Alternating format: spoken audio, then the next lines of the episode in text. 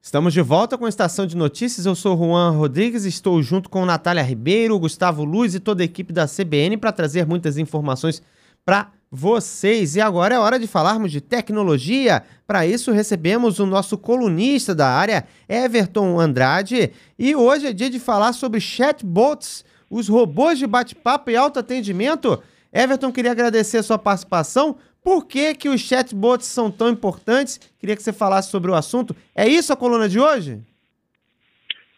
Boa tarde, Juan. Boa tarde a todos os ouvintes da CBN. É isso. Acho que hoje eu escolhi esse tema porque cada vez mais os chatbots vêm ganhando importância aí no nosso cotidiano. E daí acho que é relevante a gente falar um pouquinho sobre esse tema. Agora, Bom, o porquê ah, os chatbots eles são importantes, né? Então, o chatbot, é, apesar de receber esse nome de robô, né, que seria robô de bate-papo, a tradução para português, ele não é exatamente um robô com parte mecânica, ele não tem nenhum braço, nenhuma perna para se movimentar. Ele é, na verdade, um pedaço de software que é feito para simular a fala humana e ser capaz, assim, de conversar ou com um humano ou até mesmo com outro robô. Isso vem sendo usado por diversas empresas para atender cliente, dar informação sobre serviço, é, vender produto, diversos segmentos a gente vem vendo aí é, os robôs de bate-papo sendo empregados. E hoje, né, além dessa capacidade de falar algumas coisas bem simples, a gente vem incorporando também conceitos de aprendizagem de máquina, que eles vão é, aprendendo quanto mais a gente fala com eles, eles vão aprendendo com os nossos diálogos e melhorando esse diálogo para ficar mais natural e o mais próximo aí do, da nossa fala humana, que muitas das vezes não é tão assertiva, tão certa, até mesmo quando a gente começa em um diálogo, a gente muitas vezes fala um bom dia e a pessoa responde oi, outras vezes bom dia ou qualquer outra coisa para introduzir um diálogo. Então, com essa aprendizagem de máquina, a gente está fazendo que o robô consiga essa informalidade que a, o bate-papo humano tá, a, acontece né, na naturalidade. Agora, Everton, por que, que como é que eles aprendem? É uma grande curiosidade, né? Como é que fazer uma máquina aprender com você? Né? É tecnologia demais, né?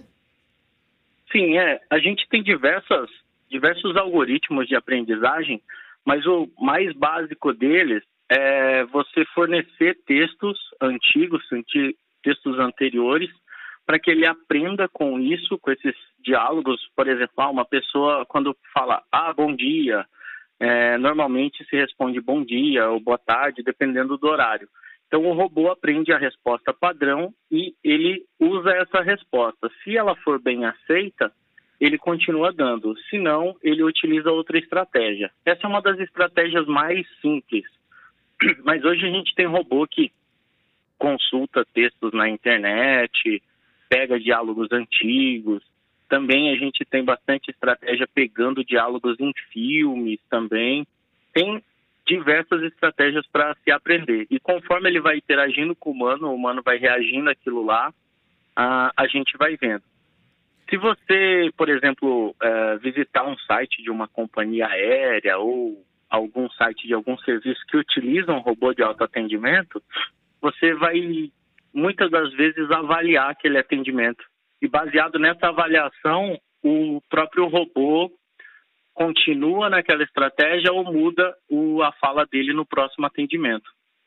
Agora, o, o Everton, é, isso parece ser o futuro do atendimento com o público, pelo menos na internet. Né? Mas hoje podemos dizer que é, isso acaba é, realmente resolvendo os problemas das pessoas ou muitas das vezes é, o, o, pessoal acaba sendo definitivo também?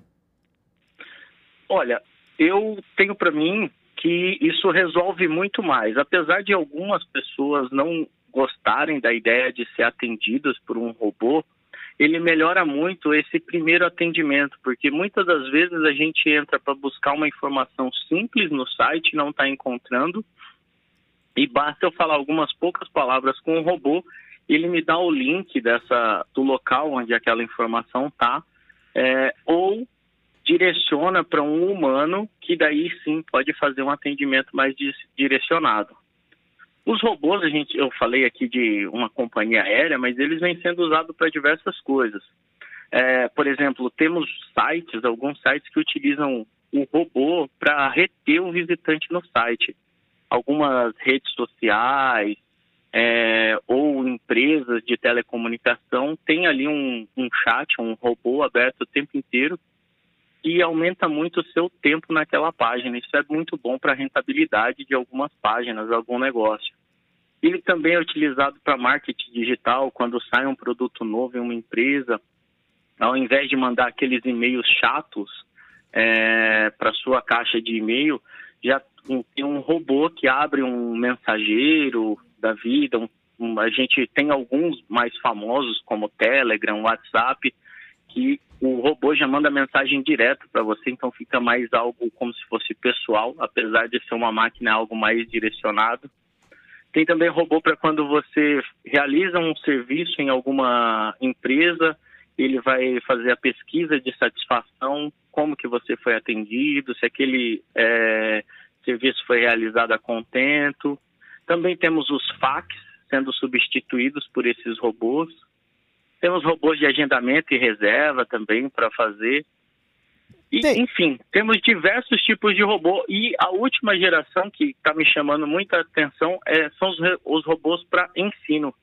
Se você, por exemplo, ah, quiser saber sobre um tema específico sobre jornalismo, você poderia, Juan, treinar um robô para dar as respostas que você gostaria para uma pessoa.